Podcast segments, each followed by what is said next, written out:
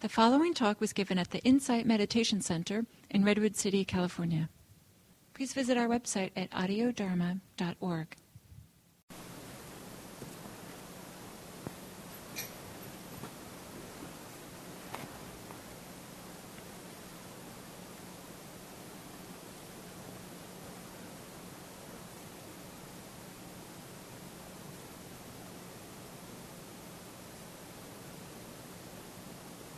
This morning I mentioned this idea about all of the Dharma, all of Buddhism is within us.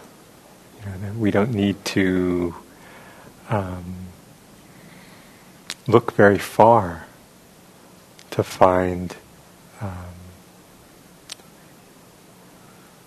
the truths of impermanence and the truth of suffering, the truth of our interconnectedness.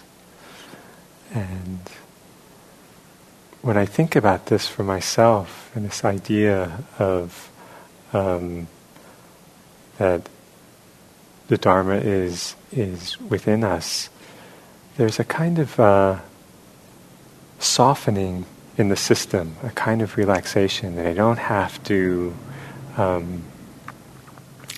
we don't have to create something or manufacture, produce or fabricate. It's actually more a willingness to connect with what's here and open to the possibility of seeing in a different way. So this idea of hidden in plain sight, it's here, it's always been here, but we're usually so caught up in our stories and our dramas. And what I was suggesting this morning is that one way into this is to become sensitive to places of tension, places of contraction, where the physical body gets tight and contracted. There's often a mental or cognitive or emotional corollary. And where does the mind get tight? Where does the mind resist? Where does the mind try to control, try to subdue or master? And just noticing and becoming sensitive to any of the ways that suffering might be created by this. So this idea of to study Buddhism is to study ourselves. The whole practice, a whole religion based on looking at ourselves, studying ourselves, understanding ourselves. And as this teaching continues, it says so to study the Buddha way is to study ourselves, and to study the self. To study the self is to forget the self. So to study the self is to forget the self. I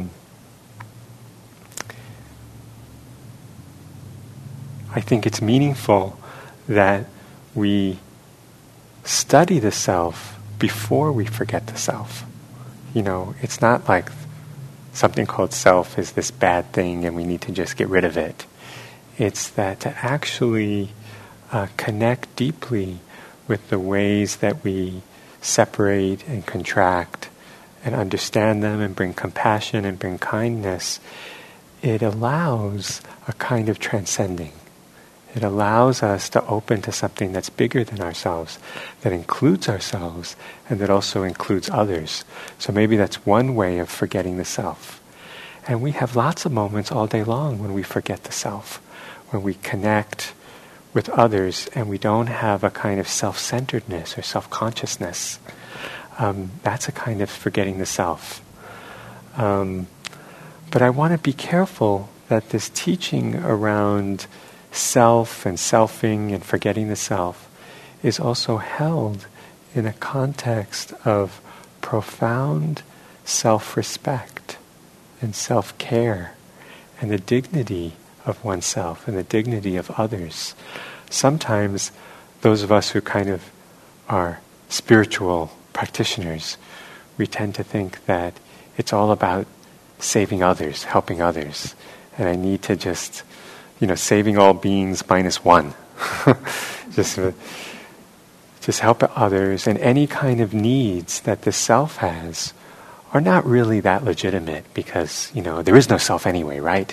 And so I'm just going to throw myself into whether it's helping others who are less fortunate or the climate or this or that. And that is maybe a way of being that has beautiful intentions, but that's not really balanced, and it leads to burnout, and it leads to compassion fatigue. So what is it to balance a connectedness that's very attuned, that's very sensitive to the ways that I create extra suffering for myself around this thing called self, and also the dignity and the profound self-respect that comes from this practice. If all of the Dharma is within us, then if we deny who we are, or if we put ourselves down, or are overly critical to ourselves, we're cutting off part of the Dharma, we're cutting off part of what's true. So how to hold both of these? One's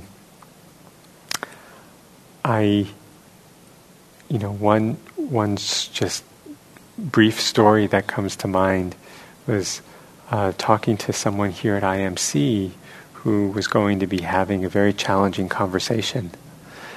And he was really wrestling with how to approach this in a way that felt authentic to him and who he was, because it was a kind of offensive text that was posted, and he was going to be talking to the kind of the person who was the offending party, and he was really struggling with how to he kind of knew that if he went into this conversation being indignant and self-righteous and angry, even though maybe it was justified, maybe it wouldn't go so well. But he didn't really know, how do I approach this? And I wasn't really sure what to offer, but I did say that I think that there's something about how you are. If you get into a debate with someone, we're all so attached to our views. We're so attached to our opinions. And if you get into a debate with someone on the level of opinions and views and politics, it's often a dead end. And I said, if your goal is to connect on a heart level and win over this person's heart, and in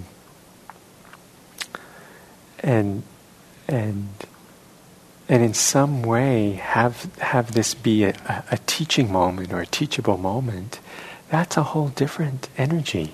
And this person is a professor at the university, so there's conflict between two professors, and which is kind of worse than, I don't know.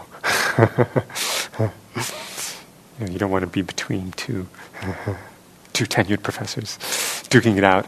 And he said, "Do your students learn well when you're angry with them? Do your students learn well when you're caught up in your own, feelings and anger and self-righteousness, or you're really, caught on some view and?" No, of course. It's like when as a teacher, you maybe we teach best by embodying what we're trying to teach, rather than even through our words. So I suggested, maybe to reflect on how we might embody some of these qualities and connect on a heart level. Because in this practice, it's one of the foundations of the practice is that how we are, how we relate to what's happening is much more significant than the content of what's happening or the content of the moment. How do I relate to it? Do I relate to it in a way that grasps, that solidifies something, that resists? Or do I relate to it in a way that there's this flow, that there's acceptance, there's this surrender, this respect at the moment? So he had his meeting, and I got a message saying that it went beautifully, and he was able to say that he wanted to really connect on a human level with this person, and out of a kind of sense of profound respect and the kind of shared nature that they had. And he said that the other person made a very beautiful and deep apology about what was offensive. And they just had this great meeting, and they said they were going to go out for a beer next week. And he said, I was able to be the person I wanted to be. And so I think this is really what our practice is. And the practice around the self is not about getting rid of the self or destroying the self or the self is bad or something like that. But it's really about becoming sensitive to the ways I suffer, maybe the unnecessary ways I suffer around having this self, this perspective of self, and this kind of profound respect for the beauty in being a self and the beauty in connecting to other selves, to having a heart and connecting to other hearts, and taking care, staying close to our heart, staying close to the hearts of others, taking care of ourselves in a beautiful way, in a deep way. And in this way, we can see that all of the Dharma is here, whether we're picking up the language and the needs, and in a compassionate way, in a wise way, caring for ourselves. Attending to what we need. This is Dharma. Caring for others, attending to what others need. This is also Dharma. So how to bring these together and hold these both and be able to move back and forth in a way that brings more freedom.